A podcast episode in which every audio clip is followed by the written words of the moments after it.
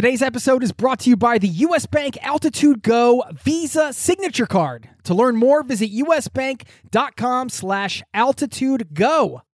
As a traveler, it's a fact you're going to need to manage your spending in different currencies. You need a service that not only helps you send, spend, and receive in different currencies fast, but also does it without the hidden fees or exchange rate markups. This is where Wise comes in. Wise is the easiest way to connect all of your finances internationally. I've been a customer for over a decade. It's been a lifesaver for me as a traveler, a nomad, and now a permanent resident abroad. If you're a traveler who's still using your regular bank, you need to check this out. Join 16 million customers and learn how the Wise account could work for you by downloading the app or visiting wise.com slash travel. That's wise.com slash travel. Thank you to Wise for supporting today's show. This episode of Zero to Travel is brought to you by the 2024 Nissan Pathfinder with seven drive modes. The Pathfinder's available intelligent 4x4 is built for even the most epic journeys. Learn more at nissanusa.com.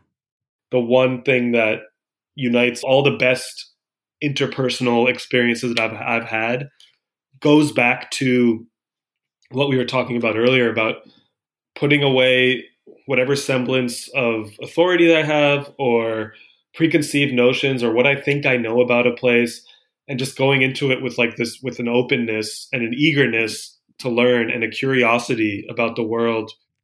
That was a clip from my interview today with Sebastian Modak. We had a wonderful conversation. He was the 2019 52 Places Traveler for the New York Times. So he was reporting from 52 places around the world during that whole year, and you're going to hear plenty of awesome travel stories and highlights from that adventure.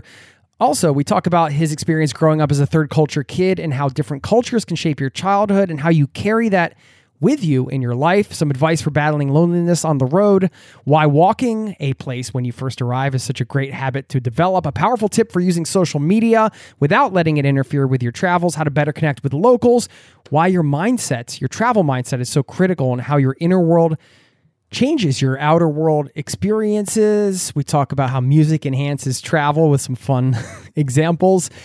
And of course, you'll hear about some new destinations, I'm sure, along the way. Just so much packed into today's interview. You are absolutely going to love it.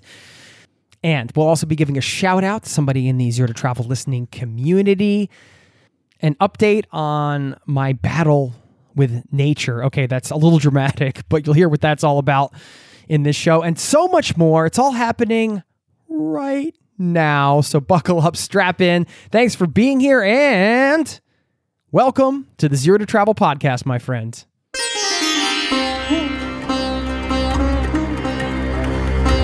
You're listening to the Zero to Travel podcast, where we explore exciting travel based work, lifestyle, and business opportunities, helping you to achieve your wildest travel dreams. And now, your host, world wanderer and travel junkie, Jason Moore. Hey there, it's Jason with ZeroToTravel.com. Welcome to the show, my friend. Thanks for hanging out, letting me bring a little bit of travel into your ears today. This is the show to help you travel the world on your terms to fill your life with as much travel as you desire, no matter what your situation or experience. The sun is shining, the birds are singing, and I am feeling pretty darn good. How are you doing today, wherever you're at listening to this? Welcome. I make this show for you. This is a community powered show, always has been always will be. And I got a message from somebody in the community. I love getting these voice messages from you all. So if you ever want to get in touch, send me a note, jason at zero to travel.com, or you can always uh, leave a message. I have a link in the show notes where you can easily leave a voicemail just by clicking a button. And that's what Bonnie did. And I want to share her voicemail with you right now. This one really put a smile on my face. Hi, Jason. I just wanted to say hi. I'm at Sunrise Point overlooking beautiful Bryce Canyon on a beautiful blue sky Tuesday morning, which is the way to spend a Tuesday hiking through Bryce Canyon. You had the perfect podcast about national parks, so thank you for that. I'm also having a house sit uh, with a cute little dog and a couple days. And so I get to spend more time in Utah visiting more of the parks and do more of the hiking. And so I thank you for all of your advice all through the years. Thank you.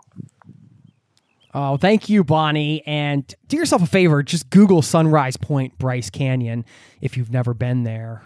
I have been there and wow.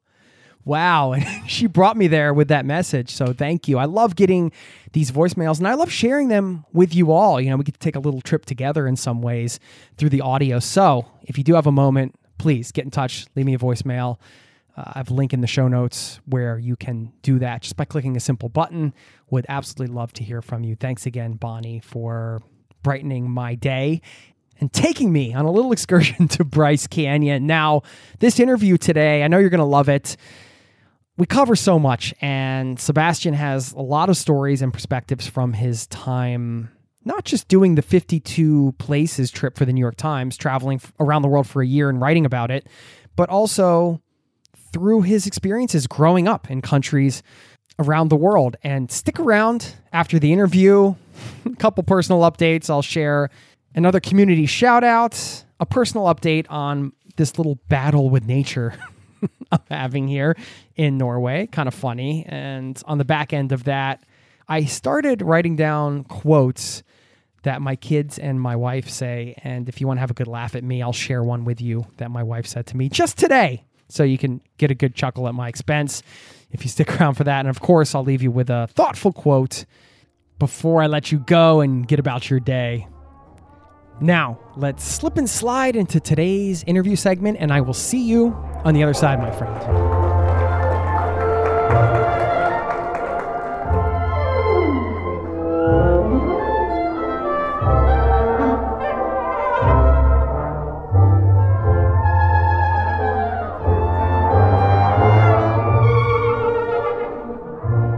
My guest today is Sebastian Modak, an award winning freelance travel writer and multimedia journalist, a profession that has taken him all over the world. His work has appeared in Condé Nast Traveler, Washington Post, Wall Street Journal, Afar, to name a few. And you might recognize him as the New York Times 52 Places Traveler from 2019, where he reported from a different destination each week for an entire year.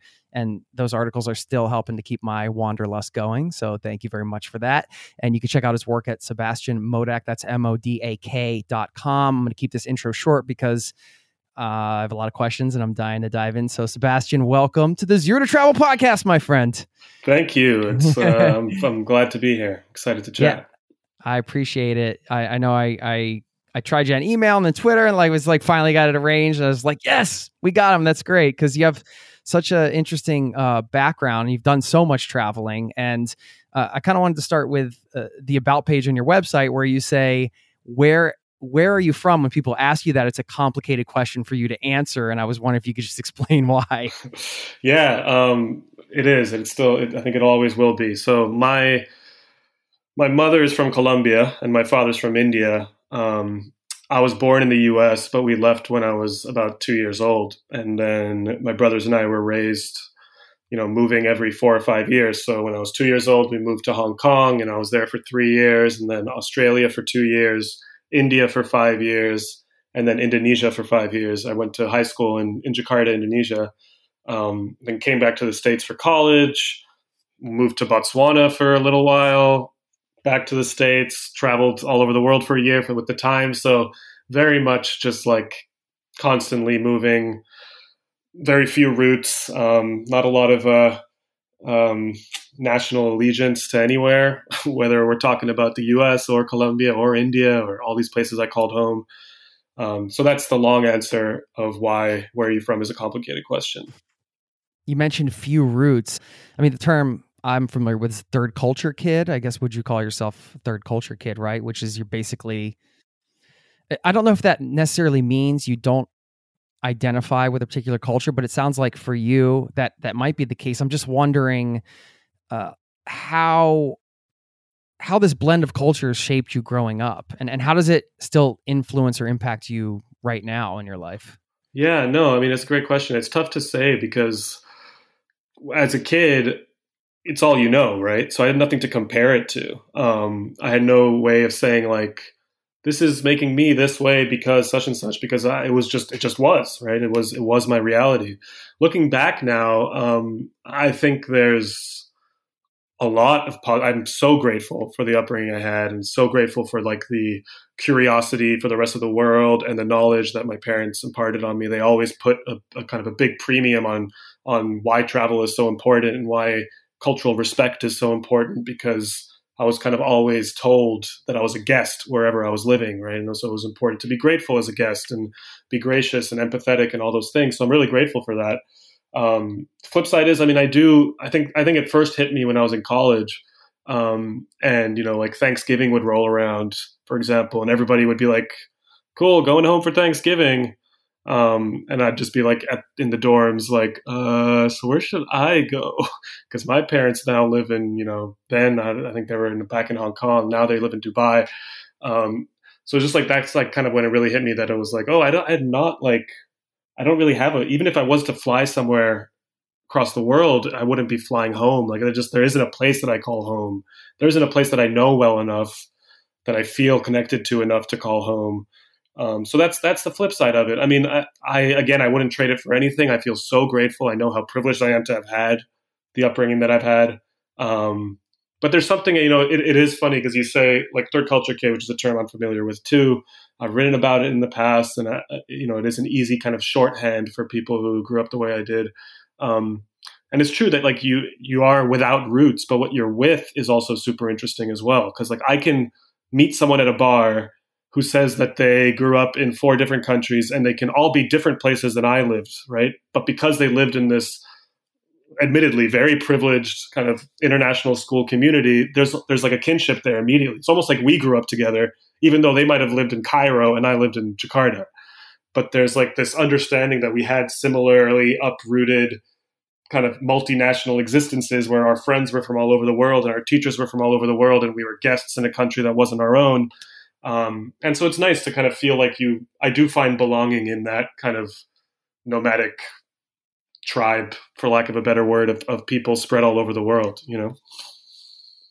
Yeah, you had this shared experience, I guess, essentially, even though it was, like you said, if, if it was in different countries, you still kind of get what that life is really a lifestyle, right? I mean, you're moving around with your family, you're going to different countries all the time, growing up in that way is not a yeah, it is a different way of growing up. But I guess, like you said, to your point, you don't really know, you don't know what you don't know when you're a kid, right? Exactly. yeah, it's just like this just is. You know, one day I'd come home for dinner, and my parents would be like, "So, you know, Dad got a new job. We're moving to Jakarta in a few months at the end of your school year," and I'd be like, "Okay, better start saying goodbye to my friends in Delhi," and then I'd move and I'd make new friends. You know, so it just became very much part of part of the routine.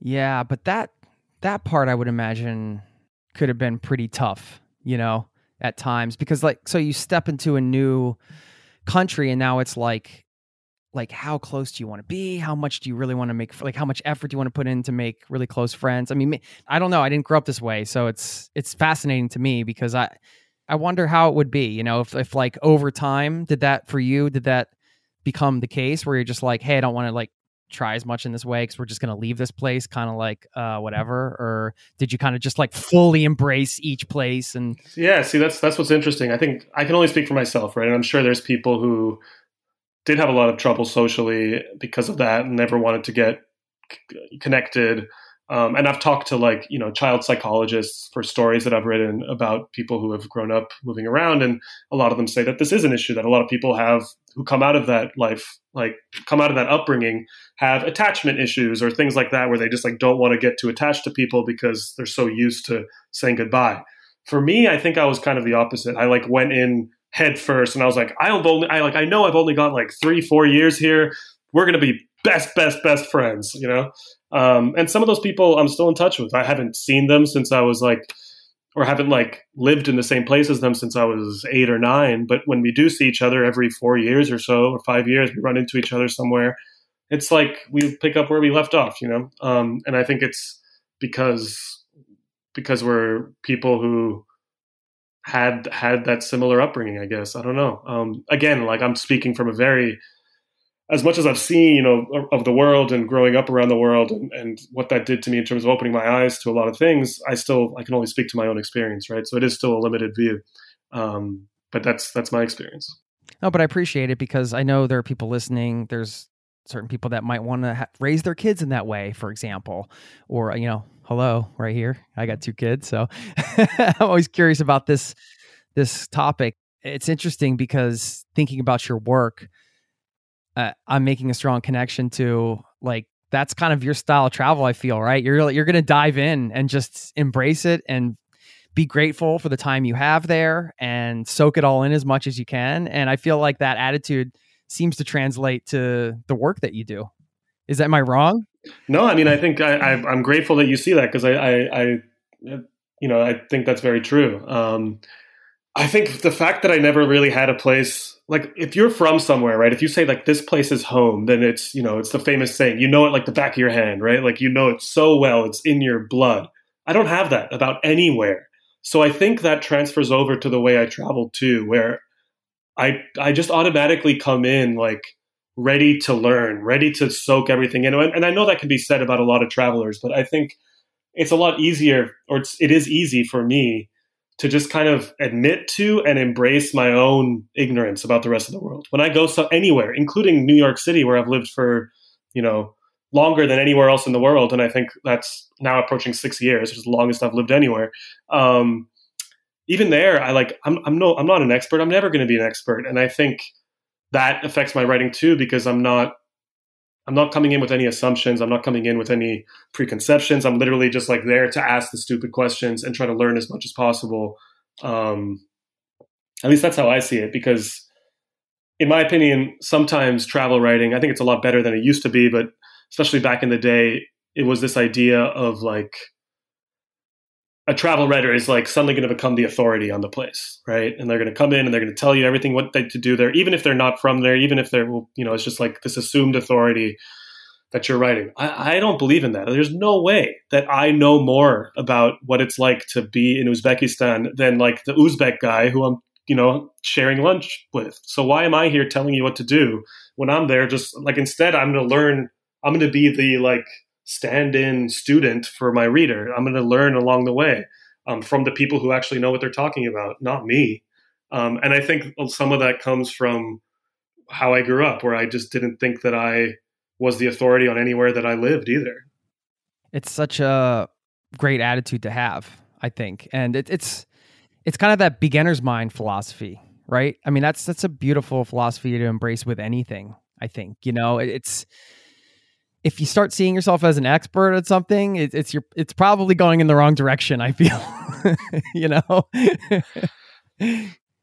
yeah, no, I, I I think so too, and I think, I mean, especially with something, and that's like a whole other thing, especially with something like that's is so subjective, like as subjective as like travel, right? Like I'm not going to tell you that this is the way to do things, and this is like the experience to have and all these things because it, so much of it comes down to the individual right? And the individual style of travel their comfort with risk their their comfort with you know their their where they stand on the spectrum of extroverted and introverted like all these things. Um, so even when it comes down to like I, I it drives me crazy when i hear people make blanket statements about a place being safe for example. Safe or unsafe um, they're like, you, can, you can't go there; it's unsafe for travelers. For, to who? Because when I, you know, someone tells me like, oh, like you know, I don't know about like traveling to Tunisia; it's, it's unsafe. There have been inst- there have been big big uh, incidents there and all these things. When I went to Tunisia, everyone thought I was Tunisian. I like I blended right in, and people were like, Tunisians were asking me for directions. um, I did not feel unsafe anywhere. I felt like a local, even though I'm I know I'm not Tunisian. I am not have no. It was my first time in Tunisia. But then you know the, the, the places where I've felt most unsafe in all my travels were in Nacogdoches, Texas, and uh, New South Wales, Australia. Both places where I was accosted by like racist teenagers.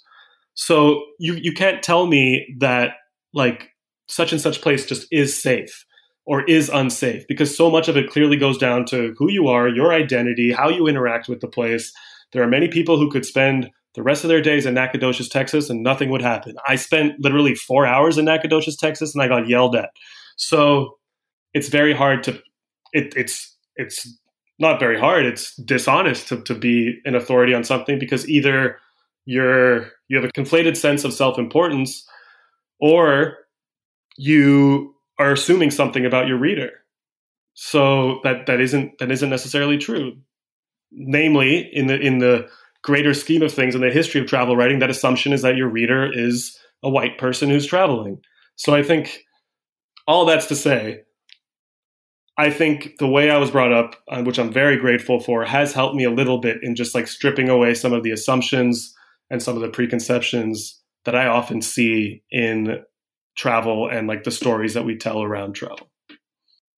Now I'll step off my soapbox and let you speak. I, I just love your approach because it's important to have that type of perspective and those voices presenting places and you're doing it on a you know a very high level and on the all the major publications and i mean obviously you've done a lot in in your career already and I, I think taking the authority piece out of it i mean we can call it a label right? Labeling a place safe or unsafe eh, but as a writer you have to you have to put the place into words right?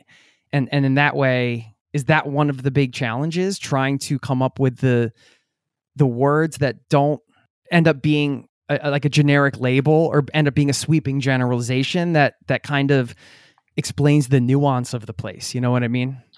Yeah no i it, it's a hard question and i, I think it's uh it's like a age old question too when it comes to these kinds of stories so i i had an editor for a while and uh, remain nameless. I won't even name the publication, who um, told me, or not didn't even tell me. I just know knew that their approach to travel writing was that they wanted to see less of the first person. They wanted to take the I and the me and all these things out of travel writing.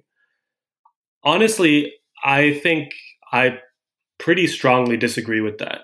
Because if someone is going to be telling me their experience on the road, I want to know who they are. I want to know how they experienced it.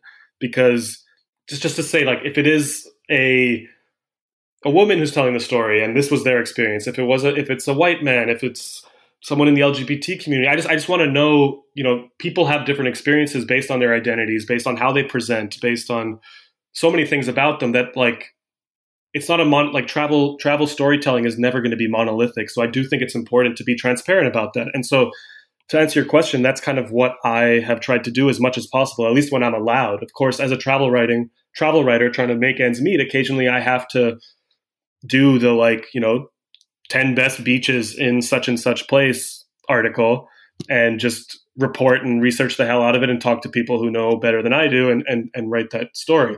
But the stories that I like to tell, the ones that, that keep me going, um, are the ones where, yeah, I can put myself out there. I can say, hey, this was my experience, but you might want to reconsider this or this if you are, you know, I'm like I'm a six foot two straight man, like you might have a different experience in such and such a place or be aware of such and such cultural sensitivities that I didn't have to be aware of.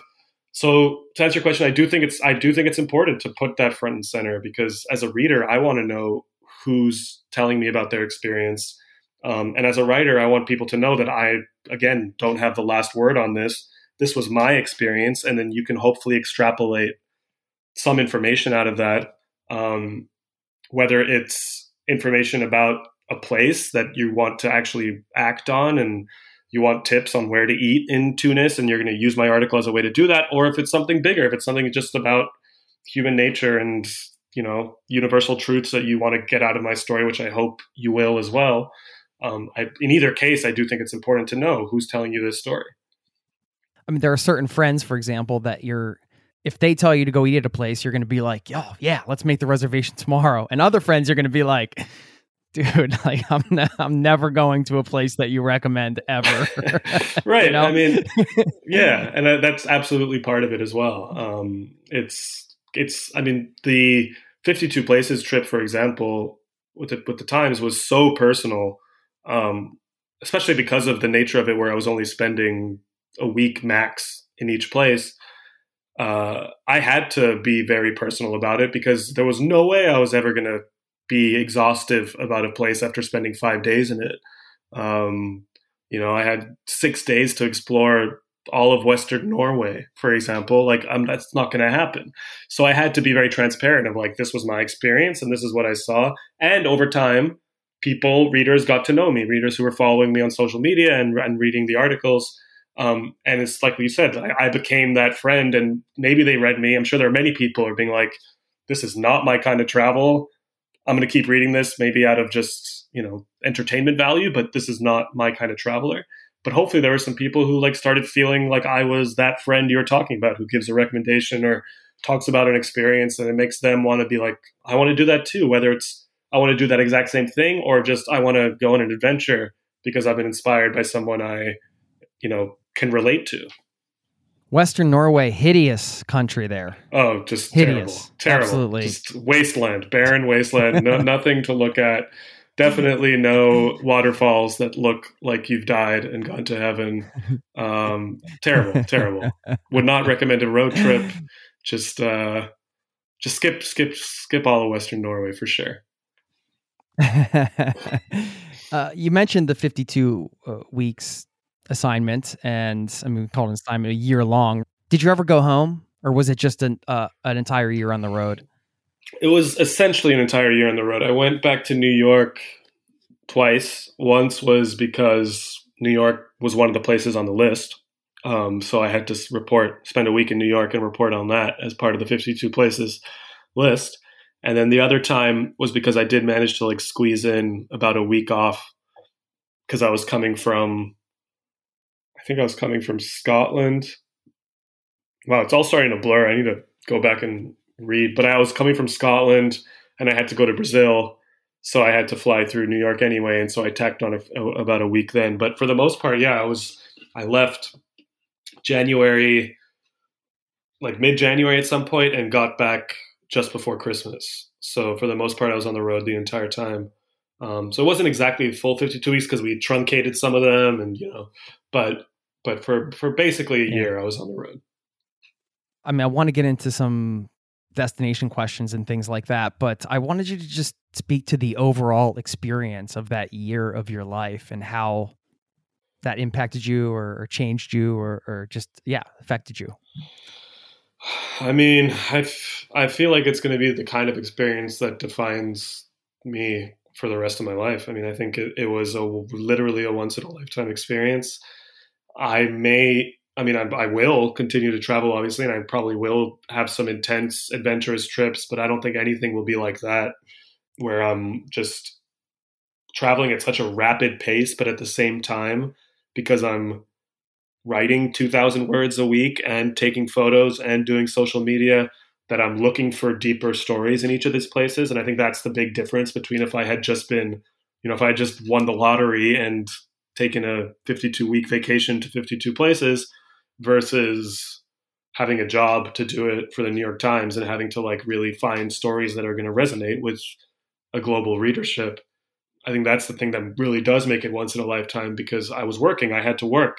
Um, whether I liked it or not, there were times where I just wanted to sit back in whatever hotel room I was in and watch TV and order room service and just sleep for days, but I couldn't because I had to find get the next story. So in that sense, yeah, it really changed changed me a lot in that sense. Um, and and the solo aspect of it. I mean, there were a few places where I met met up with like my my partner. She met me in three of the stops um, in Brazil, the Azores, and Senegal. Um, my brother met me in the Gambia, and my parents met me in India. But besides that, I was alone for the whole year. So that that was also and I, am a fairly extroverted person, so I think it changed me in that sense too, where I became a lot more comfortable um, in my own head, um, in making new friends instead of relying on just the old ones, uh, because I had made so many connections. You know, I still get WhatsApps from people I met in Siberia and Panama and um, Denmark. You know, just friends kind of checking in and that's such a good feeling to know that I went out there and I put myself out there and I made these connections um, that I'll have for the rest of my life. And like, yeah, maybe I will go back to Takamatsu, Japan, and like pull up a chair at that bar where I met that bartender who now like emails me music recommendations like every two weeks. Um, and maybe I will go back and we'll talk about music some more and and and we'll hang out and I don't know. I think that's just really incredible. I mean, I, have obviously I've done some solo travel before this, especially as a travel reporter, but just the the sheer breadth of it and the extent of it, um, it, it was completely life changing in terms of just seeing seeing so much in such a truncated amount of time and and meeting so many incredible people and create, creating so many human connections in such a short amount of time uh, was really really eye opening for sure. This episode is brought to you by U.S. Bank. Recently, I went out for tacos and it wasn't even Friday. Yes, we have Taco Friday in Norway, not Taco Tuesday. Well, more importantly, I could have earned rewards for every scrumptious bite of those chorizo soft shells. Introducing the US Bank Altitude Go Visa Signature Card. Earn four times points when you go out for dining or order takeout and restaurant delivery, including tacos. Plus, you can earn two times points when you shop for or order your groceries, two times points when you need to fill up or charge up at gas stations and EV charging stations. You're even rewarded with two times points just for your favorite streaming services. Go to usbank.com slash altitude go to learn more about how you can earn 20,000 bonus points worth $200 if you spend $1,000 in the first 90 days of opening your account. Win big with the U.S. Bank Altitude Go Visa Signature Card. Visit usbank.com slash altitude go to apply. Limited time offer. The creditor and issuer of this card is U.S. Bank National Association pursuant to a license from Visa USA Inc. Some restrictions may apply. This episode of Zero to Travel is presented by the 2024 Nissan Pathfinder. From muddy jungle paths and snowy trails to rolling sand dunes, the 2024 Nissan Pathfinder has the capability to take you to some of the most epic destinations on earth. We're excited to partner with Nissan because our listeners know we love to celebrate the joy of exploring the world and finding the best off the beaten path destinations to visit. And there's no better vehicle for that than the 2024 Nissan Pathfinder with seven drive modes. The Pathfinder's available intelligent 4x4 is built for even the most epic journeys, and it even has the best towing capacity in its class, up to 6,000 pounds, so you can bring the fun with you. But Nissan also knows that it's not just about where you go. In a Pathfinder, the real fun comes from getting there, and that's something we love celebrating here on the Zero to Travel podcast. We believe that life is about finding that joy within the journey itself, and that's why we're thrilled to partner with Nissan to celebrate adventurers everywhere. So thanks again to Nissan for sponsoring this episode of Zero to Travel and for the reminder to chase bigger, better, more exciting adventures and enjoy the ride along the way. Learn more at nissanusa.com. Solo travel's uh, something I recommend to everybody. You know, it's it's such a life changing thing and, and, so empowering. I feel because you you never feel like you have to wait around for somebody to have an adventure ever again in your life, right? You're just like you know you can go do that. It's just I, there, absolutely. you know. I agree, and it's not always easy. I mean, I, I think it's sometimes it's it's put this you know there's there is the whole conversation around solo travel. It's like like how many people have told the story of like I I quit my job and spent the rest of my life traveling the world and you can do it too. And it's like, no, it's not always that easy. It's like, it's hard to do that, very hard. And you have to be very lucky to be in that position to do it. And emotionally, it can be hard too. I mean, I, I talk about all the good stuff and stuff, but I was, I was exhausted. I was run down. Um, I was, and there, and I was lonely, uh, many times. I felt it many times. I mean, I, I, I was definitely like, um, there were times where I was again like places like Western Norway where I was like, you know, it's very glad I'm alone here because just the nature was so astounding that like I could just take my time and hang out. But then there were other times where I really felt it and I really wanted to be with somebody, with someone I love or a friend or something. So it, it's definitely hard, but I think the rewards of it are amazing. And I think we are incredibly adaptable creatures and incredibly resilient creatures and we discover that when we like really step out of our comfort zones like with solo travel for example what is your advice for somebody who has that fear of getting alone? i mean i always say you're you're definitely going to get lonely if you solo travel long enough. It's going to happen. So what would your what would be your advice for that situation when that does happen? Yeah i mean for me it was honestly as soon as i came to terms with it as an emotion that was kind of inevitable every now and then, it became a lot easier. When I like tried to fight it, which usually just took the form, I think, of like feeling sorry for myself, um, that's when it hit the hardest. I think it's when when I started realizing like, oh, that I can feel it coming. Yep, that's that's loneliness. I can feel it coming, like really seeing it, and then just being like, cool, that's an emotion like any other and if I feel this right now, and if I lean into it and just feel it, and like sit outside and have a coffee or a beer and watch some watch the world go by for a little bit, um, the moments when I'm not lonely, whether that's because I'm feeling peace with sol- with solitude, or I've made a bunch of new friends and I'm partying in the woods of Georgia, you know, um, those moments are going to hit even harder they're going to feel even more jubilant and, and I'm going to be even happier because I've felt the flip side of it. Um, so I think it's just like acknowledging it as, a, as an emotion and like leaning into it and being like, cool, this is, this is part of being human. This feeling kind of sucks right now, but it's going to feel a little better in a little bit.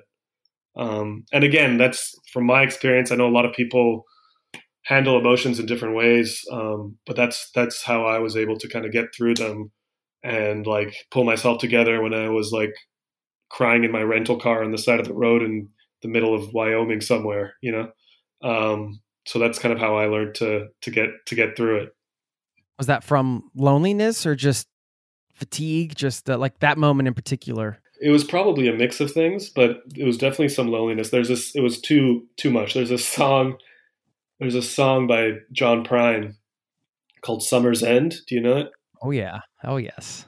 Yeah, it's like one of the greatest songs ever. Um, yes. Um, but Wonderful. it it I was driving on Wyoming, which is you know one of these straight roads that goes on forever. It was like the middle of February. There was snow on either side of the road, and that song came on in the car, um, and the chorus is literally like, "Come on home, come on home. You don't have to be alone." um, and it was just poof, that was game over. Time to pull over, and I just I just got hit, got hit hard. But you know, I let it. I, I felt it. I let it hit. Um, there's and in that time, the entire time of the whole song, not a single other car came by. I was really that alone. Um, and then just got back on the highway and kept driving. And I, you know, it's just felt human in that moment, right? The power of music, man. I actually just listened to a song today. Uh, I so I have this playlist in Spotify that I just keep throwing awesome songs in. I call it kick-ass songs. There's a song "When You're My Age" that I heard, and the first time I heard it, it's by Lori McKenna. It's about you know my kids are young and stuff. It's about raising kids and everything. It was just the flood was on. It, it just immediately. It was unbelievable. And since then, I hadn't listened to the full song. I just keep skipping it on the playlist whenever I listen to it. And then I was giving my son a bath earlier and I listened to it again.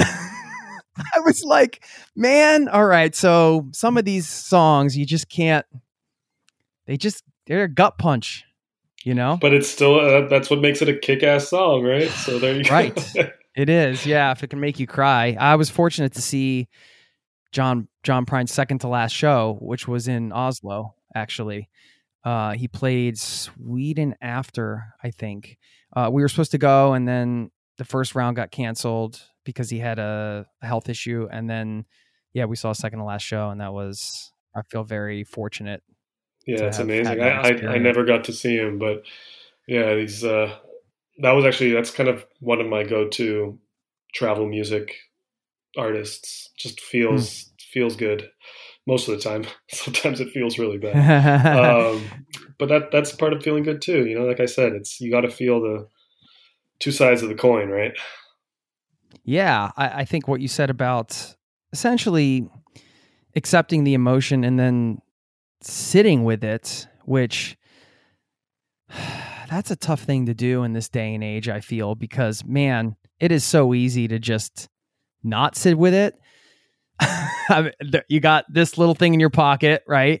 You've got, uh, you know, you're out experiencing all these things. If you're traveling, you can just kind of go do something and try to forget it. It's not an easy thing to do. What is your relationship with technology when you're traveling and, and, and sitting with sitting with experiences versus, yeah. yeah. No, I mean it's that's a great question. I think, I mean, this thing is like and I'm pointing. It's a podcast, so you can't see what I'm doing. I'm, I'm waving my phone. This phone is a, um, you know, maybe it's cliche at this point, but it is true that I mean, it opens up the world so much. It's incredible what the way you can travel with a phone now, where you can keep your phone in your pocket and just walk aimlessly in a city you've never been to before. And eventually, two hours later, you can find your way back to your hotel by just putting it into Google Maps right. and like retrace your way back without yeah. having to know even where Too the hell you, you are. Um, but it's amazing. I mean, you you wouldn't you just wouldn't have done that in the past really as much. You would have been so aware of like where you were going and you'd have a destination in mind or at least a route in mind so you could find your way back. Now you don't even need breadcrumbs. You can just go and you'll find your way home eventually. So I do think that's amazing. And I, and I use that a lot, but it is 100% true that it is a serious crutch, um, especially when you're traveling solo. Um, and for me, it was particular because you think about it, you post up at a bar in a strange town, your first reaction is going to be to reach to your phone and start looking at Instagram or or whatever, reading the news or whatever, what, what have yeah. you. There's always an um, excuse, and you could be like, I'm going to research the next place I'm exactly, going to go, or exactly. whatever. You can, and then it's and it's so easy, and it's fun, and it's entertaining, and the time passes, and before you know it, you finish that beer, you look up, you put the coins down, and you move on to the next place. Have you been there? That's that's the question. So for me, and, and especially for me, so I was, like I said, I was when I when I'm traveling, I'm usually on assignment. Even if I'm not directly on assignment, I'm like thinking of possible stories. Um, so I am like taking notes. I'm photographing things. I'm videoing things. The phone makes all of that so easy. Um, I'm, I'm I have I have you know a decent following on social media, so I'm I'm doing that as well because I enjoy it and I enjoy sharing with the people who follow me on social media. Um, so all that stuff, I it is very much integral to my travel. I think what I've learned over time is that I if I'm going to force my if I'm going to be mindful about where I am and I'm going to um, put the technology down, I have to be very intentional about it. Um, I'm just I, I will use it as a crutch if I don't think about it. So I have to think about the opposite and be like, cool, I'm going to do what I just said. I'm going to put the phone in my pocket and I'm going to go for an hour long walk and I'm not going to look at it. I'm not even going to take a photo. I'm not even going to, you know, write down the name of a restaurant I want to return to. I'm just going to go for a walk. Um, and like that's that was one of the the habits I got into on my 52 places trip, where that was usually one of the first things I'd do in a place was I'd drop off my bags in the hotel room, um, and I'd just walk out the door, my hotel room, and just start walking. Um, and then I wouldn't stop walking for an for an hour, maybe two hours um, just taking in the sights around me, getting my bearings, um, getting a feel for the place without having to read anything about it or look at my phone at all. Um, and the reason I did that was because I still remember it very well. I I was in it was one of the early stops on 52 places. It was Doha in Qatar, and I, I'd been to Doha before, um, but you know this time I was there to write a story and I went to the souk, like the market, and I went through the market, which is really cool. It's you know one of these labyrinth labyrinthine markets that you can spend hours kind of getting lost in. Um, and I was walking around and I was taking photos of everything, you know, thinking like this might be a good shot for this Times piece that I'm working on. You know, tons of photos, tons of videos.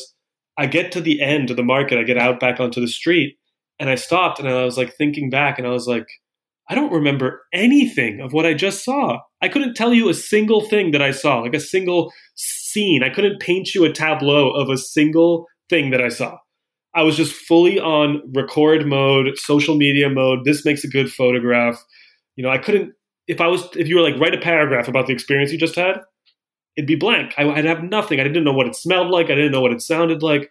So I was like, this is bad. And like, this is, it was also a moment where I was like, okay, I have this incredible job, this once in a lifetime professional opportunity, but it's also just a once in a lifetime opportunity. And I need to like soak this in as well as as write good stories. So that, that that's when I got into the habit of occasionally, very intentionally, being like leaving the camera in the hotel room, putting my phone in the pocket in my pocket, and I'm just going to be for a while. And sometimes, most of the time, that would take take um, the form of, of more walks around the city or whatever place I was in. Sometimes it would just take the form of me posting up at a bar or a coffee shop and not looking at my phone, just looking out onto the street. And most of the time, inevitably, within a few minutes, I'd be talking to somebody, and next thing I know, I'm being invited to someone's house for dinner, and you know, you know how it is. Um, all those things would all those things would never have happened if I had been looking at my phone. No one's going to approach me and say like, "Where are you from? What are you doing here?" If I'm sitting there sipping my beer, staring into this void in my hand, right? So all that's to say, it's it's it's a great tool. You know, I I I used Google Translate across the world in many places, and it helped tremendously. You know, converting currencies on the fly. Um, you know, getting flight changes, tickets on the like amazing. It's amazing what it can do to open up the world. But I do think if you're anything like me, at least, you have to be very intentional about putting it away if you're going to be mindful about where you are. And I had to do that. Yeah. Yeah, I think it's really important, especially nowadays with remote work being accelerated. And now, when travel opens up more, people are going to start cruising around because they're like, I can take my work with me.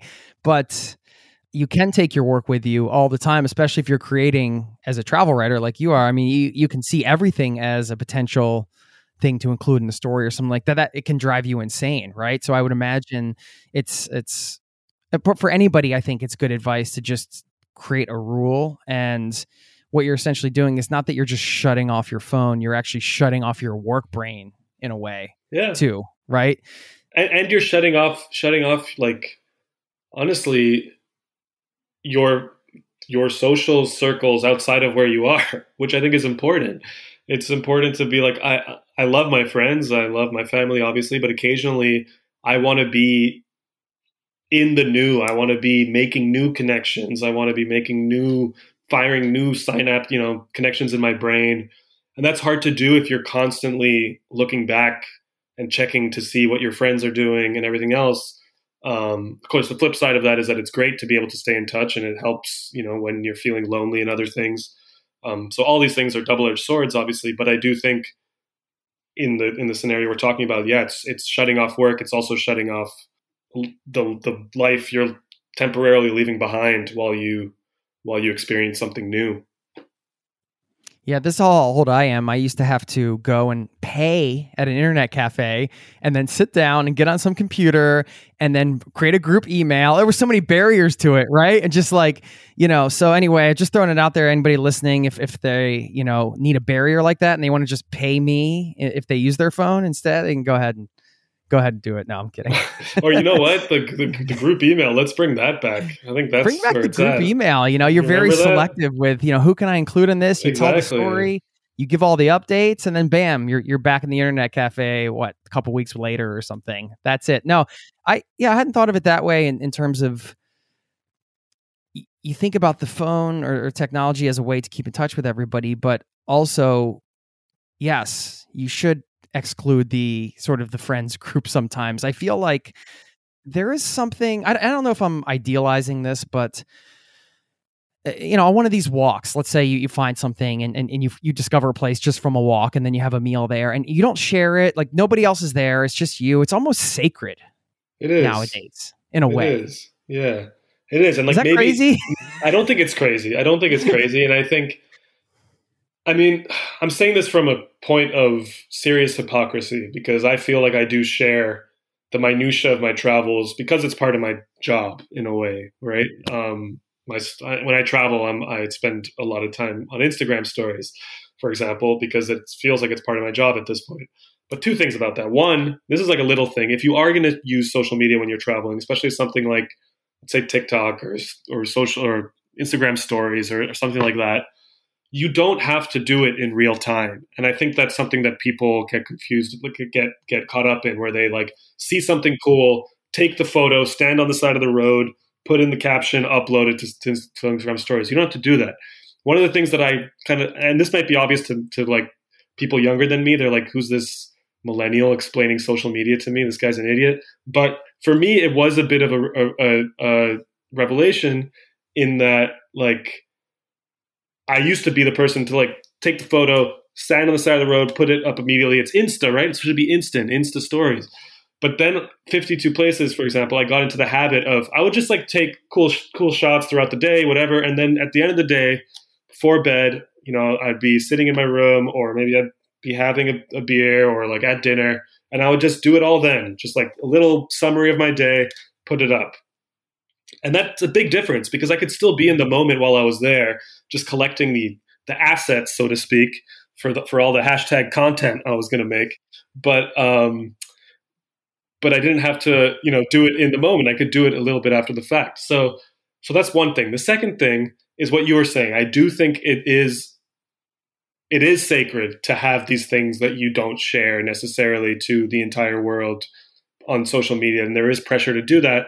But it is nice to resist that pressure every once in a while and be like, this is just for me. And you know what? It probably will come out at some point when you're with your friends hanging out, and you'll be like, oh, this reminds me of this time that this happened and instead of their reaction being like, "Oh yeah, I remember that. I remember seeing that on your Instagram," they'll be like, "Oh, you haven't told us that before. Like, tell me that's crazy. Tell me that story." And all of a sudden, you're back in the old days when we really had to tell each other stories instead of keeping tabs on every detail of each other's lives, and that's kind of nice. Yeah, it is. I was talking to somebody recently, and they were describing that scenario, and it was just starting to drive them crazy that when they would start to tell a story, their friends would already be like, oh yeah, I saw that, you know, and it's like yeah. then they already had this preconceived notion of what the experience was, mm. so you mm. couldn't even, even when you were physically with them or this person, they were physically with them, you you couldn't just be there and tell a story because they already had an idea of what the story was. Yeah, yeah, no, it's true. It's it's uh, I it I don't know I don't know what the answer is, but it it it is a problem, I think, because it's totally true. It happens to me all the time where I say something and they're like, "Oh yeah, I remember seeing that," and it's like, "Yeah, but let me tell you the rest of the story. You saw like one photo of some crawfish right. in New Orleans, but let me tell you what happened." Um, yeah, but yeah, it's hmm. tough. It's tough. It's a balancing act, like so much. Well, one of the things you talked about earlier was not being an expert on the place and not presuming to be an expert and, and really getting to know the place from the people on the ground there. And I'm just wondering how you make those connections. How do you connect with locals in a way that gives you more of an authentic experience, I guess, as a traveler? I mean, that's uh, that's always a word I kind of try to shy away from because what does that even mean? It's all subjective. But I, I feel like you know when you have those moments and, and you connect with somebody and, and it's real and, and you experience something and it's a, a, true exchange it's not just you taking from them it's it's like a, a true exchange you just know what it is. You don't have to describe it, right? But but for those moments to be created, sometimes it's sometimes it's luck, like just walking down the street and being open. Sometimes it's it's a, a bit of an, an effort. I'm just wondering how you connect with the people of a place and what kind of advice you would give to people to to do that to better connect. Yeah, I mean, I think it's hard because it, like you said in the question, there isn't necessarily one way to do it, right? So much of it depends on serendipity and being at the right place at the right time, around the right people. Sometimes it can be a like like you said, an encounter on the street or at a bar or at a restaurant or a cafe or whatever. Sometimes it can be a friend of a friend of a friend who finds out you're going there and they say, "Oh, you should meet this other person." And suddenly you're meeting someone three degrees of separation. Um, and becoming super close friends over the course of a few days. Um, sometimes it's you approaching someone, a stranger somewhere. Sometimes it's the opposite. So it really does vary. I think the one, and like people might might roll their eyes at this this advice because it might feel a little like esoteric or something. But the one thing that unites all of these, all all the best interpersonal experiences that I've, I've had goes back to what we were talking about earlier about um, putting away whatever semblance of authority that I have or preconceived notions or what I think I know about a place and just going into it with like this with an openness and an eagerness to learn and a curiosity about the world. Um, I've found that if you do that like these things just happen quickly or maybe maybe you just are more attuned to the opportunities as they present themselves maybe when the person approaches you and says hi where are you from what are you doing here your first reaction isn't to isn't one of distrust and to to be like, oh, I don't want to talk to this. I don't. I don't want to talk to strangers. Maybe if you have that openness, your first reaction is to be like, oh, hi, like I'm such and such. Where are you from? Like, you know, and then you see where you see where it goes. Um, again, I'm saying this from a position where I can take certain risks that I think would be harder if I was a woman or if I was an LGBTQ traveler. Where historically they've, you know, there's more danger associated with that, especially when you're dealing with strangers.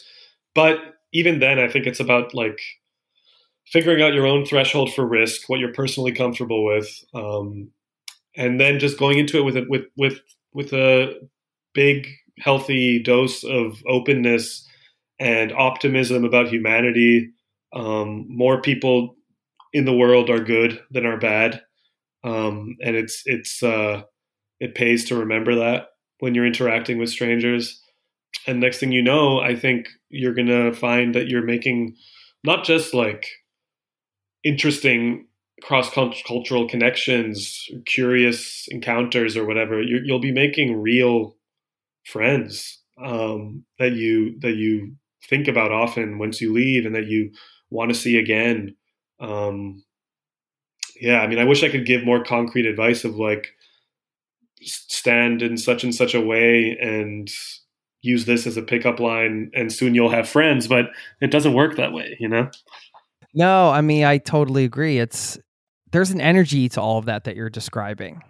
And you, know, you used the word attuned and i think that was that kind of matched those two concepts to me right? Uh, you're, you're putting out some kind of energy that is uh, i'm not trying to sound new agey here but i think i think it's true right? It's a mindset but then it's a certain energy that you give off. I, I that's how i feel and if you're having this open energy you people engage with you more but like you said maybe it's also that you're just more open to it. I'm I'm not quite sure. It's inherently you're taking a risk and you have to you have to you have to come to terms with that. It's the same risks you take every anytime you open yourself up, whether that's emotional or physical risk or whatever else. So once you once you come to terms with that, it's just about figuring out what what kind of risks you're comfortable with. Maybe you don't want to get into the car with the three old men who drive you into the woods in Georgia and get you super drunk, which is what I did. Maybe you don't want to do that, and that's totally understandable. Um, but maybe you do want to talk to, you know, the nice middle-aged woman in Denmark who's offering to take you around for a couple of days, and maybe you do want to take her up on that. Like it's just it's it's figuring out what you're comfortable with and and, and going from there. But I think anyone is capable of putting themselves out there enough to create some real lasting connections um, with people that they might never have met if they hadn't put that hmm. energy, for lack of a better word, out there.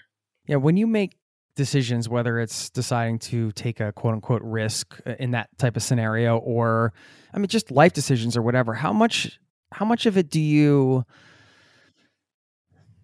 how much of it do you put on your practical sort of thinking mind versus whatever you want to call it intuition gut your spiritual self whatever you want to call it.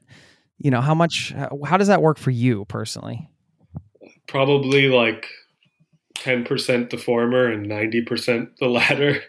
Um, that's just who i am. I mean i think it drives people like my partner crazy that i just have a lot of trouble thinking in in like concrete plans and thinking through pros and cons and outweighing them and you know figuring out the right way to go about things in a very methodical way. It's just like not how my noggin works. Um, i think i i thrive much more on feeling on uh,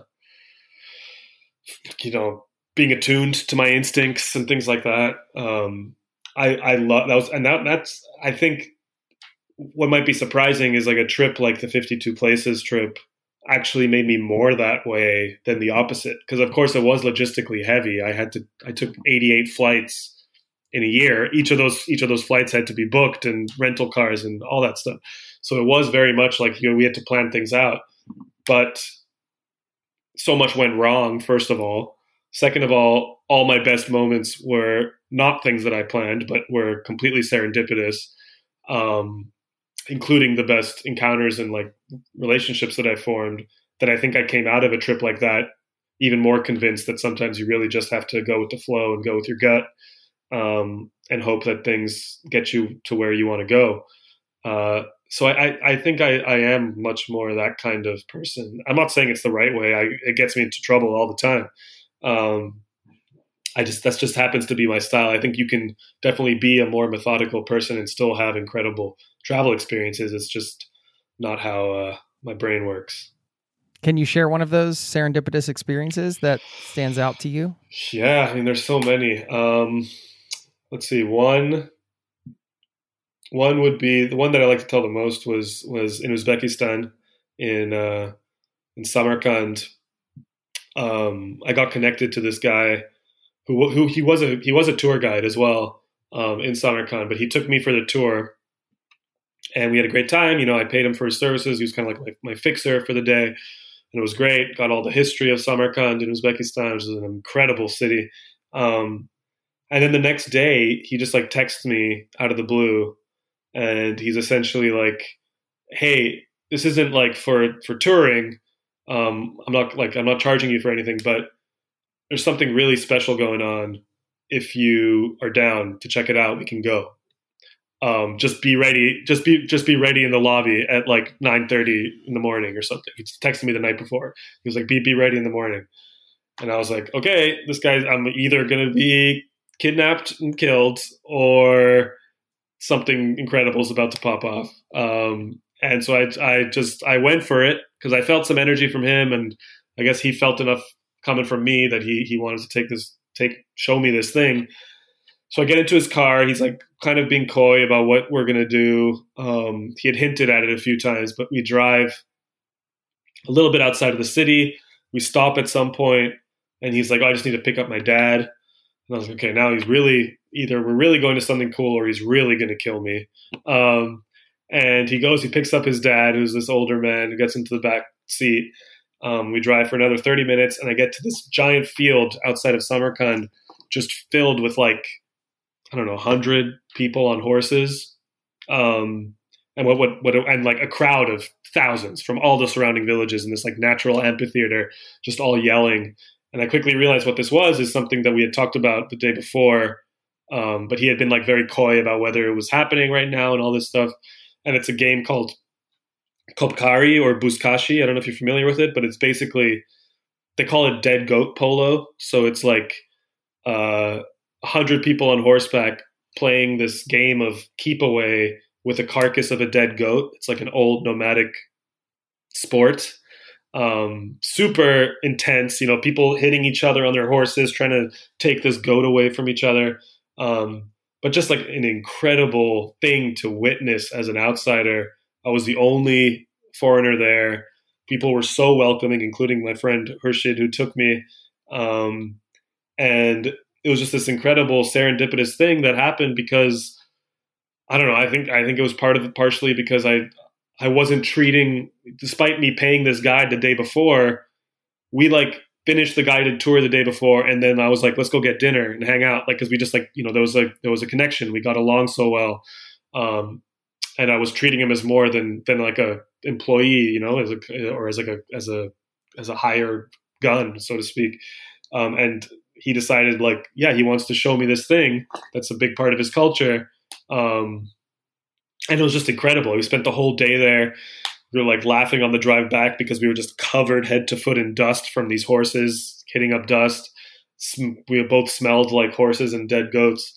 Um, but it was just like an incredible experience um, that i think happened because i was willing to to not stick to my plans. I had to cancel a whole day of stuff that I had planned for that to, to go to that event. Um, and so it's just it's a good, I think, a good example of me, you know, reaping the rewards of going with the flow and, and being open to serendipity and, and taking a risk that I was comfortable taking, you know. Wow, what an experience! That's it was it was incredible. That sounds um, incredible. yeah, that is. Uh, and, and, again, you just that's the, special. The, when... the, kindness of strangers that you see along the way. Like he took me right, and and we hung out for a while. Then we kind of lost each other in the crowds because he was like really intent on getting his own photograph. So he was like running into the field and dodging horses, and I was like, I'm not getting in front of any of these horses. Um, but this like 19 year old kid who didn't speak a word of English just like made it his day, his mission to just like watch out for me for the whole day. So he was like with me the entire day and he'd like beckon me to like come closer because he knew how the horses would move and how the game flow would happen. So he'd like beckon me over to get close so I could get some photos. And then he'd like literally grab me by the shirt collar and like pull me out of the way when the horses would turn around and come running towards us. And at the end of the day, I was like, okay, this guy like became my guide, right? My fixer.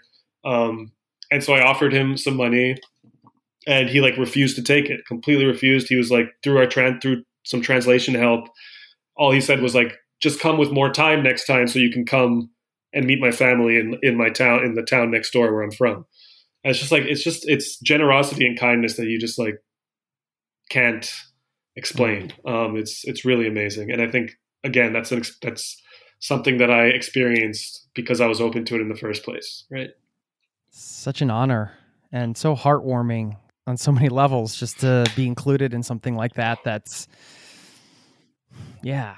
But like, think about it. I mean, there's so many instances and so many, so many like, there are travelers, right, who would have an experience like that. And from the start of it, would be thinking not like, I'm excited to see what this surprise is and to like have this fun day with this new friend Khurshid, and instead would be thinking, how is this guy trying to screw me over? What's he trying to get? Was he going to swindle me out of some money after this? Is he going to say, "Oh no, no, it's free, free," and then at the end he's going to make me pay some ridiculous amount of money? Think about it. How many travelers would go into it with that attitude, and how does that affect the way that you act with the world while you're there? And okay, let's say it had happened. Let's say it did finish, and he said, "Oh, by the way, can you like, can we maybe you know help out with gas or something?" And like we, so what? Yeah, pay pay him fifty dollars. You had this incredible experience, like why why do you make that the be all and end all of your experience? Why do you think everyone's out to get you? Um, and I see it all the time with with travelers, especially in certain parts of the world, where you have this sus- suspicious eye towards everyone, when sometimes people genuinely just want to make a connection, exchange stories, and learn about the world just just like you do, right? All right. Yes, I love I love that. It's uh sometimes I feel like that attitude comes from if you're on say the banana pancake trail or some you know or on the well trodden path let's say and, and and you just constantly having people come up to you and, and you're not you don't get off the beaten path. Well it's it's not that you can't have those types of experiences on the beat on the beaten path. I totally think you can and have. But uh but maybe it can be a consequence of that. That's speculation. I don't know. You know, it's it's hard to say. I think your overall point though is is just a great one. It's a lot of this just comes back down to to the mindset, right? The mindset that you are traveling with, and maybe the energy or whatever you want to call it that that mindset gives off to the world. Would you love to have an incredible cup of coffee every day? I've tried it all. I've done the pour over. I've done the French press but I tasted an AeroPress coffee many years ago and immediately I was sold. I had to get one. AeroPress is a patented three in one brew technology. This combines the flavor benefits of espresso, pour over, and French press all into one compact portable device built for travel or home. I love things you can use in both places. This device has over 55,000 five star reviews in over 60 countries. AeroPress is the best reviewed coffee press on the planet. I've owned one for so many years. I don't even remember how long it's been. And they are under 50 bucks. So they also make an exceptional gift. Thoughtful, proven, tasty, and travel oriented. Who wouldn't love that? Now, you get 20% off just for being a listener of this show at aeropress.com slash zero to travel. That's aeropress, A-E-R-O-P-R-E-S-S dot com slash zero to travel. That will save you 20% on checkout. Thanks to AeroPress for supporting today's show. Hey, it's Jason here. Did you know you are invited to join the first ever Zero to Travel community trip? Yes, we're planning a trip together. We're headed to Morocco November 30th through December 9th. And you can get all the details at zerototravel.com slash trip. It's open for booking now. We have 13 spots left at the time of this recording and you have until the end of March to book. So if you're interested in traveling with an amazing community, this community, a small group of people on an incredible journey through Morocco together with me, Sign up over there at zerototravel.com slash trip to get all the details. Thanks for listening and hope to see you there. Yeah, I, I mean, uh, but even then, right? You're let's say you're on the, let's say you're in Bali and you're getting annoyed by all the people coming up to you asking you if you want, you know, everything from uh, massage to magic mushrooms, um, and you lose your temper and you say like, "No, go away," whatever. I mean, yeah, it's a tourist economy, and you're a tourist and you're there. What do you expect? Like, what? What? What? I'm sorry, this isn't your perfect you know paradise that you right. envisioned like you right. are you are the, is, the customer here like yes, you're is, in their home exactly yeah. and they're trying to make a living off of you visiting so like yeah they're going to ask you if you're interested in buying some magic mushrooms just get over keep walking like if you don't want it it's not it's not we're sorry this isn't like they're not there to make your entire experience friction free like frictionless and just incredible. Like understand that you are part of this economy and you are there as a consumer. Um, you really you're going to lose your temper? Like what where where is that coming from? Anyway that's just to say that i think i think i think that comes from having certain expectations right? Yeah. Yeah absolutely. that things are going to be a certain way. It's uh it's not disney world right. Right. Exactly. Exactly. This is real it's a real world. It's real life with with functioning economies and and economies that grow around people like you and you have to understand that you're a guest there and um, just just see how different your experience is if you let something like that ruin your day or if you don't and you you know make a joke and with the person offering you something and move on. And then your day is going to be much better your experience is going to be much better and the energy that you're putting out there in terms of making new connections and meeting new people is probably going to be much more fruitful as well. I was reading an article recently that was arguing that uh, like digital the digital nomad community is ruining x y and z you know destination. I think it was about bali specifically this one. But it was an overall argument. And uh, you know part of part of what was left out i felt was that they didn't talk at all about the the impact on the local population. Like some of that must be helping people locally right? There must be some people that uh, their lives have been boosted from tourist activity. This is a very complicated issue because uh, i also agreed with some of the things that that she was saying but whose job is it to argue if uh, culture is being distilled or not? I think that's more of the the country's job to decide something like that as opposed to somebody writing about it and coming in but i'm just wondering because of the rise of remote work and now that being accelerated with covid and everything you know this is going to be more there are going to be more people living in extended for extended periods in places so and maybe this falls a little bit into the over tourism bucket i'm not quite sure but what, are your thoughts on all, all this? Just having been so many places and growing up all over the world, I'm just, yeah, I, I, there's no right answer here, but I just wanted to kind of hear your philosophy on where things are going and what that might mean and what we can do as maybe as travelers to to be good travelers responsible yeah. Yeah no it's a great question. It's it's an age old question it's like a it's a very complicated question that i think is also tied up with like you said things like over tourism um, and I think I know what you're talking about. There was there was a lot of conversation sparked recently around the digital nomad community and stuff because of some incident in Bali and someone who had overstayed their visa and was like bragging about it on Twitter or something. I don't I don't know the full story, so I don't want to be quoted about it. But uh, I will say, I mean, I think there is legitimate criticism to be had um, if you're talking about a place that people are moving to for no reason other than, let's say, a low cost of living, um, things like that. Because how sustainable is that low cost of living for people who live there as people move in and property prices go up? Are you are you pricing out people who have been there for generations? Um, are you, you know, changing the entire face of the place uh, infrastructure wise that's pushing out people from the centers of cities, which is all things that are happening both in over tourism and within the digital nomad community. Those are all big societal issues that need to be addressed by the traveler as a person who decides where their money goes, and I think it's important to be very conscious of that. But also, you know, these gov- local governments, things like that, have to be figuring out how do you protect the local populations. Um, so I do think there's legitimate legitimate grievances. Um, do I think no one should move to to Bali because it's already so crowded with digital nomads and everything else? No, I think, like you said, I think there has that, that economy depends on it. Um, it's probably not the place, at least a lot of it is probably not the place that you're expecting when you like read, eat, pray, love, and and go to Bali because of that. Um, it's still a wonderful place um, that is having problems with over tourism and traffic congestion and pollution and environmental degradation, all the things that happen when too much happens in a place at once.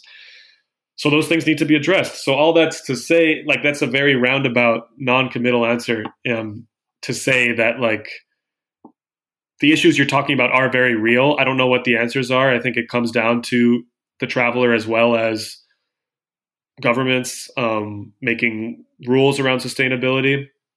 There are places where it's completely out of hand, right? Like there's until recently, so many people, Venetians haven't been able to live in Venice because they've been priced out so much by over tourism.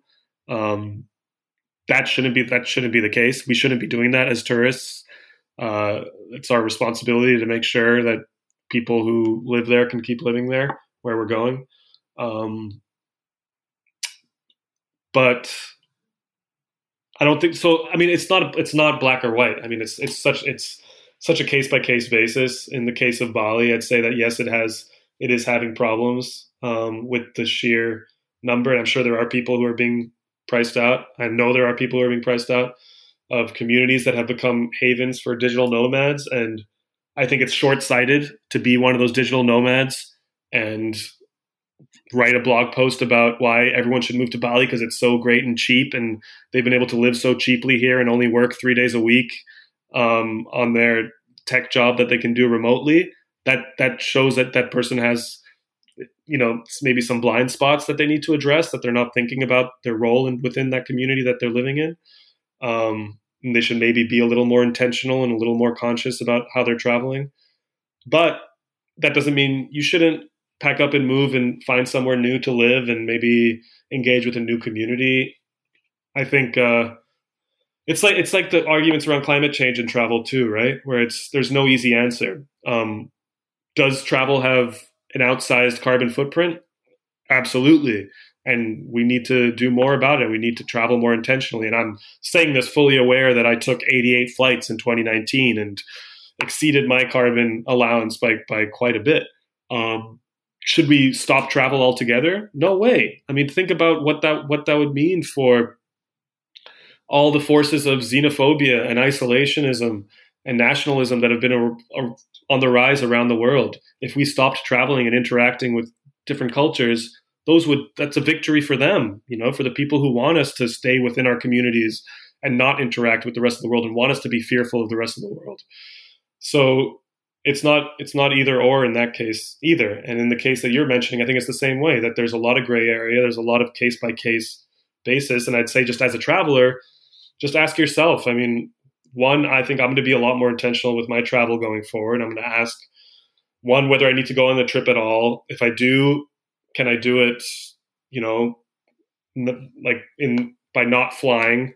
Um, it's just something I can do in my own backyard this for this weekend instead of flying halfway around the world. Um, these are all things that I'm considering now more than ever and have been doing a lot more of obviously while in lockdown. I've gotten really into like long distance cycling and hiking and all these things that I think a lot of people have gotten into. Um, and so I think as a traveler, it's about being more intentional and asking yourself those questions. As someone who's maybe looking to move, ask yourself the same questions. What can what kind of community are you moving into? is there buy-in from that community for people like you to show up or are you going to kick someone out of their home out of their neighborhood um, how can you give back to that community that you're living in as a guest how can you be a respectful guest and actually think of it as being a guest instead of like a hack where you found a cheap place to live and make a lot of money um, all those things i think are important questions to be asking yourself as a traveler or as a digital nomad um, or as anyone interacting with a culture or a place that isn't your own. I wanted to ask you some destination questions. We're gonna have to have you back on if if I, am already inviting you back on if we can do that at some point. I, I hope we can do it in person over a beer. But so I was trying to think of a fun way to to tackle some destinations. So I came up with this uh, little segment I'm calling five faves. Don't worry, I'm not going to ask you what your favorite country is or anything like that. It's a lame and unfair. But I am going to ask you a few of your favorites, and and obviously they don't have to be your number one favorites. You know, this is all again subjective but just to hear some stories and and get some destination highlights from you. So the first one i ask you is what has been one of your favorite unexpected surprise destinations? Kind of one of those places where you you went not kind of expecting much just like oh this is going to be a thing. I'm just going to and then you were like it doesn't have to be on your it can be on any of your travels you know? And then you were just like holy crap this is like this is crazy. I'm totally blown away. Um i think one of them one that comes to mind immediately, and there's many, was was probably the the town of Plovdiv in Bulgaria. Um, I it was one of the 52 places. I didn't know much about it. When I've heard about Bulgaria, I've heard about it in the context of um, Sofia, and so I I was like, okay, this will be fun. You know, have experience some Eastern Europe and have a good time. But I like completely fell in love with that city um, to the point where like one, it was like it was probably about this time. No, it was probably a little later in the year. Um, but it was springtime and like birds everywhere were chirping. It's just like the most charming town. Um, there's like a whole there's like a, a, a, Roman amphitheater and these old kind of Ottoman style buildings going up this hill. Um, they call it the other the other city of seven hills. You know, the main one being Rome because there's seven Romes in the seven hills within the city limits. So you can go on like a, a hike through the middle of the woods because all some of the hills are just like national or you know uh, preservation areas. So you can just go for a hike in the middle of town, um, in the middle of the day, real quick up one of the hills. You get the beautiful view of the town. There's like a really cool bar district. It's just like a really fun, happening city. A lot of young people. People were so friendly and so psyched that I was there writing about it um, that I found it very welcoming. It was one of the first places that year when I was traveling a lot, where within a few days I was walking around and I was like, yeah, I could live here. I could like rent out that apartment up there and just like write all day and, uh, you know, meet up with my friends in the evenings, go for a hike in the weekends. Like it was, it, it was, it's a really special little town. Can you spell the name of the town again so I can get that right? Yeah, Plovdiv. So it's P L O V D I V. Very cool. Sounds super charming. So Gotta charming. add to the list. What is a place, and, and in some ways this is a favorite then, I would imagine, a place that you want to go back to the most right now in this moment in time? Like if you could blink your eyes today and there's, you know, nothing, none of the stuff that's going on in the world is going on and you can just get teleported and hang out and be there. Um, I know this could change tomorrow. Yeah, it's going to change tomorrow. I think like right now, first place that popped into my head was Dakar, Senegal. Um, maybe it's because I've like been, maybe it's honestly because I spent two, just spent two or three months in New Orleans, and I do think there's some parallels between the two cities. Um, but just the music that goes comes out like just radiating from everywhere. There's just like this this life within the city and like packed markets and, and the way that people act and there's just kind of like a jubilance in that city um, that I really fell in love with, and uh, I think it's probably what I crave most after being in you know COVID semi isolation for a year.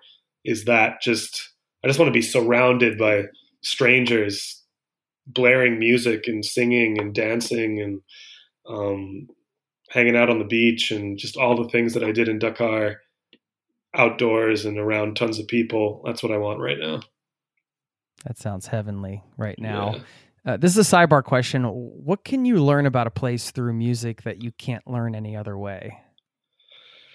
Whew. I mean, I think I think it along with maybe food. I think music is exposes the soul of a place. Um, I think it is a portal into just a deeper understanding um, of a place's soul, a place's vibe. Like the, it's it's hard to put into words. I think once you start hearing the music that comes out of it, you get you get a sense of history, you get a sense of culture and identity, and you know the the the way that history plays a role in, in whatever place you're in, and how different cultural influences collided and created something new. And it's just like all these different elements that come together, and you're like, oh, I get this city in a new way because I've heard what it sounds like. Um, at least for me, and, and some of that's because I, I have a musical background. I used to be a musician, touring musician, and stuff like that. So I definitely have like an ear that's open to that at all times. Um, but I, I, think it's like a way to a city's heart is especially when we're talking about urban areas, cities is like once you get a feel for okay, this is what plays at the local bars, or this is what what I'm hearing out of car stereos stuck in traffic. It just it, it shows it the whole place in a, in a new light, you know. Um, I, it's it's what I seek out most, um, even more than food. I think. I think it's music.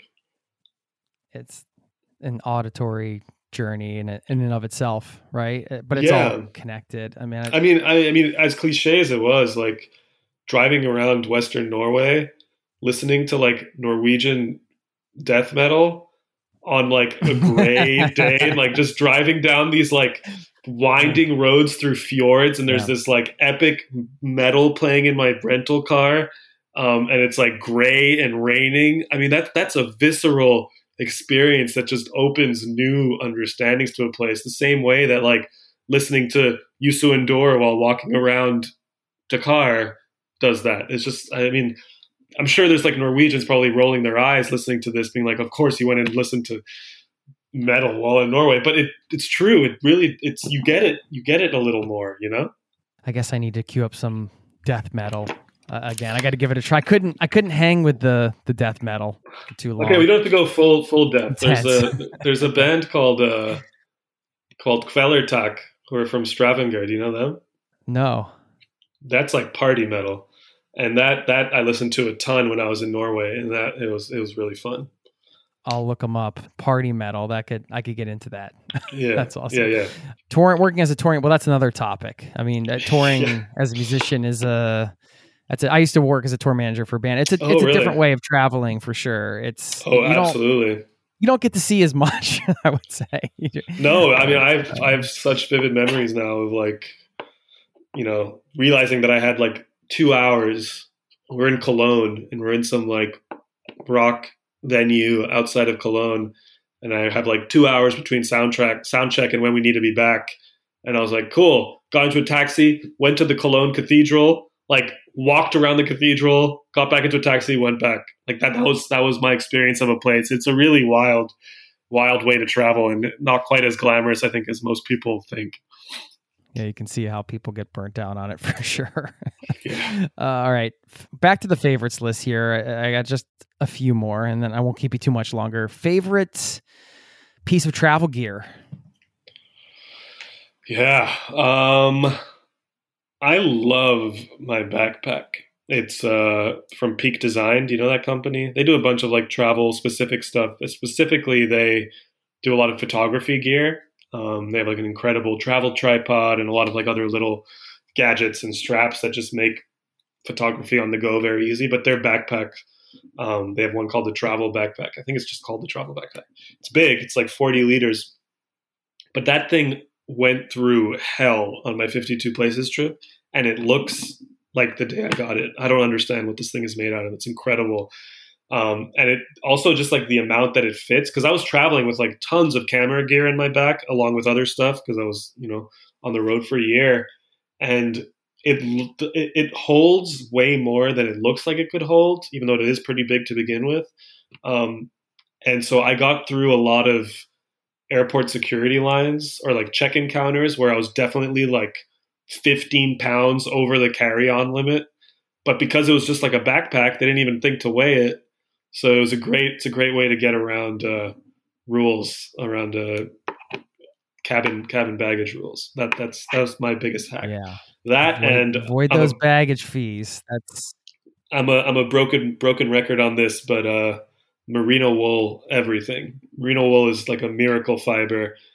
when I travel. I'm wearing that stuff. Oh man, I'm all about the merino wool. Oh hell yeah, dude! We live on we live on wool in Norway. yeah, Seriously, that's true. You it's could probably just- tell me a thing or two. I never wore so much merino wool in my life. It's crazy how much wool is in the culture here. And then yeah, whatever. That's another. I got a lot of wool stories. I won't. I won't believe them. All right. wow, um, no, that's not boring. I want to hear. favorite. we'll save them for the next one. All right, Yeah. favorite meal. I know this is a pretty standard one, but uh, you know, food and travel. How do we? We got to talk a little bit food here. You know. Yeah, I mean, I think, I think it's a bowl of noodles, pho, bun bo Hue, mi quang. Take your pick. Some bowl of Vietnamese noodles of some type, hot noodles. In mi quang's case, it's like kind of lukewarm, but generally hot noodles. Um, in on a humid day, on a plastic stool, with a glass of beer with ice in it. That that it's either that or a similar setup, but instead of the noodles, it's a plate of ch- chili crab in a hawker center in Singapore. Say it's between those two things would be my favorite meals, and that's probably that's probably my same answer for for last meal too. Nice. All right, last one. Favorite thing about traveling, or maybe favorite thing that travel has taught you. You choose. Um, I, I, I mean, the answer to both are kind of related. I'd say it's one is that the answer to your second question is it. it the, my favorite thing that travel has taught me is that people are by and large really awesome, and I think it's easy when you're staying at home to be scared of others, to fear others, to to be depressed about the state of the world when you read the news. It's usually not good news, um, and there is a lot of there's a lot of sadness and a lot of suffering and a lot of evil and a lot of bad things in the world. But there is so much good and so much beauty, and the people that I've met through my travels are 100% my favorite part of traveling. When I think back to my trips, I'll sure there's like you know the fjords that i saw and the volcanoes and you know coral reefs all these beautiful things and, and i treasure that too especially when i know how delicate it is and how much of it is um, under threat right now in the natural world. But the first things that come to my mind when i think back to my travels are of the people that i met and that's my favorite thing about travel. When you make that connection you know and you're like clearly from two completely different worlds um, and you're learning from each other and you're having a great time while you do it. That's my favorite part of traveling. Beautiful. It's a good place to end. I, I feel too. You want to just remind everybody where they can find you, and would love to hear what you're up to. If any anything you want to share here, just go for it. Yeah, no, I'm uh, working on some some long term projects, so stay tuned for that. Hopefully, a book at some point and a few other pipe dreams that I've got cooking. Um, and then you can find me um, on Twitter uh, and Instagram, both both of which are at Seb Modak, S E B M O D A K, and uh, check out my work at sebastianmodak.com. And I'll continue. I'll be continuing to contribute to pretty regularly to the New York Times and a few other publications. And I've also recently took on a part-time role as an editor at large at Lonely Planet. So keep an eye on Lonely Planet because hopefully we'll be doing some cool things in the months ahead online as well. So uh, got my hands in a few different things, but Cool. keep in touch. What a gift in hindsight, right? That 2019, spending that whole year on the road, and then everything that happened after that, and now you have it all because you had to write and and capture it all. Yeah, it's probably even more like burned into your brain, right? Yeah, no, it is. It is. And I feel so incredibly fortunate to have had that year that I had before this year that we all had, right? Um, I feel so lucky. Um, and and it, it's it's it makes me excited for when we can be out there again for sure. definitely feel fortunate and lucky to have had you here today on the show and thanks for just taking the time to so generous to share your stories and perspectives and uh it was awesome to get to know you. So I hope we can stay in touch. Yeah, no, I mean, uh, let's definitely stay in touch. I hope to get back to Norway sooner rather than later. The country is just so ridiculously beautiful, and I didn't spend any time in Oslo, so I'll need to to come back for sure. Yeah, man, you got to do it. Road trip. I'll cue yeah. up the death metal.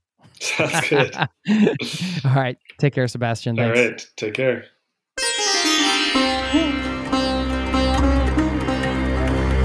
There you have it. My chat with Sebastian Modak. Thank you, Sebastian, for stopping by, sharing your stories, your perspectives, and your experiences traveling around the world. What a conversation. I had a blast. Hope you enjoyed it as much as I did. And I am a lucky man getting to record this show for you. I love it.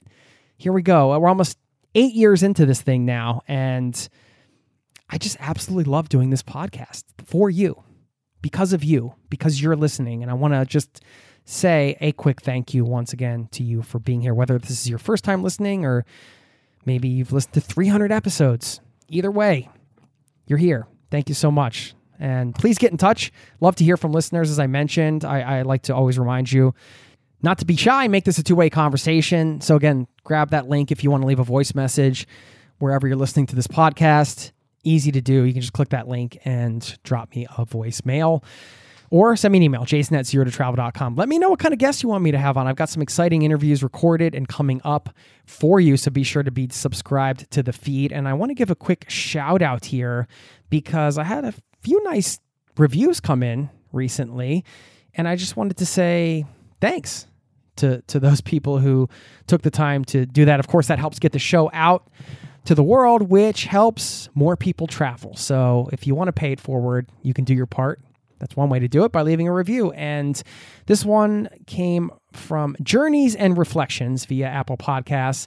An ocean of inspiration. This wonderful podcast has been a source of inspiration for me ever since I started listening to it four to five years ago. The positive energy flowing through it and the associated location indie community lifts up those of us stuck in undesirable nine to five jobs. Thanks to this, I have finally started a side hustle that I hope one day can free me up to do what I'm truly passionate about. Thank you, Ramen. Thank you very much for the kind review. And the community mentioned there is specifically geared towards people that want to start a side business while you're working a nine to five job so you can eventually transition out of that. And you can go to locationindie.com if you want to learn more about specifically creating a location independent business so you can travel if you want to have your own thing and be an entrepreneur. That is the community for that and i'm the co-founder of that community. So thanks for the the mention there.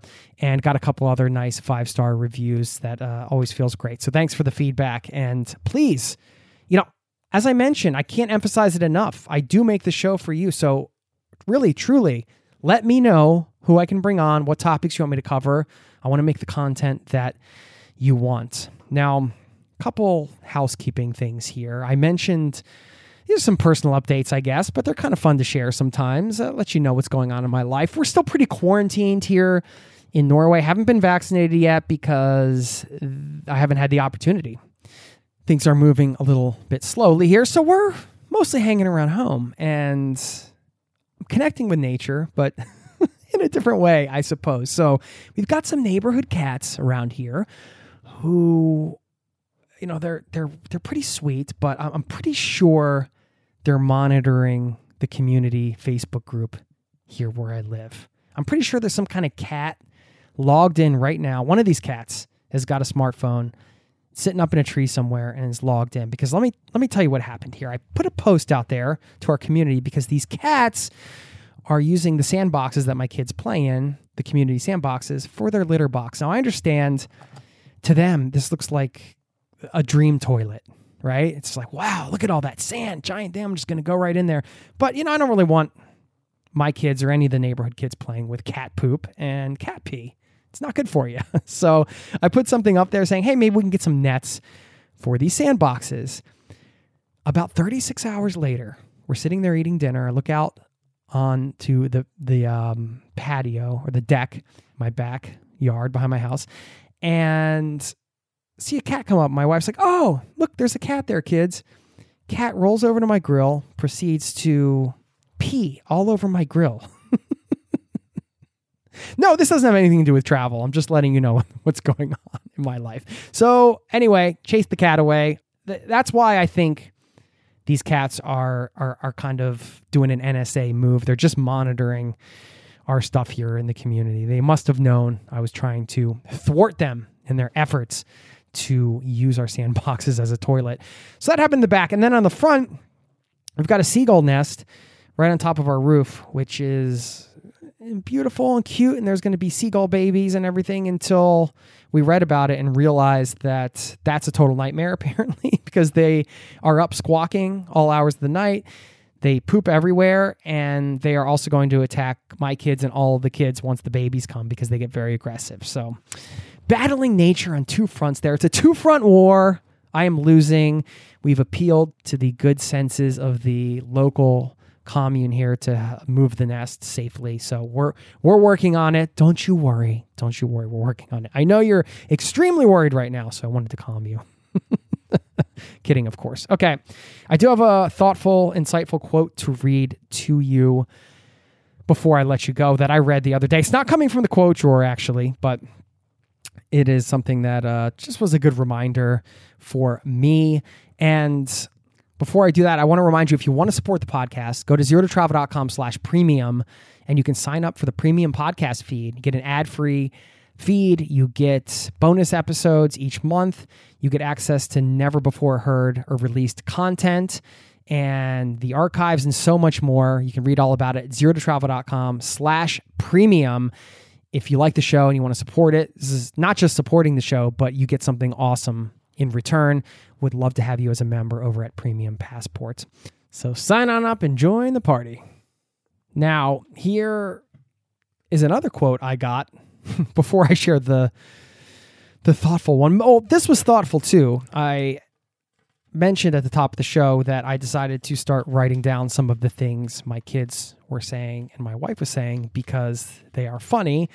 And I thought, oh, maybe I could just like take all these things and turn them into a funny song or I don't know, do something with them. And I just started this today. I already got some gold.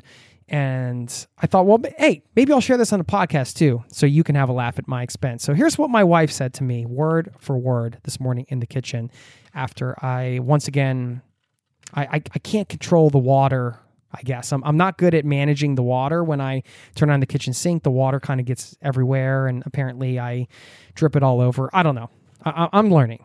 I'm learning here. Anyway, she said, quote, you're like having a third baby and a dog at the same time. End quote.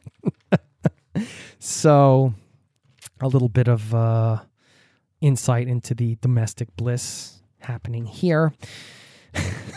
now, I'll leave you with this last quote from Norman Cousins that I read yesterday. In fact, he said, Death is not the greatest loss in life. The greatest loss is what dies inside us while we live. There you have it. Don't don't let anything die inside of you while you live. I'll leave you with those light parting words and wish you a wonderful day, evening, night, wherever you are, whenever you're listening to this. Thank you so much. And we will chat soon. Peace and love. This podcast has been brought to you by ZeroToTravel.com. Ideas and advice to make your travel dreams a reality.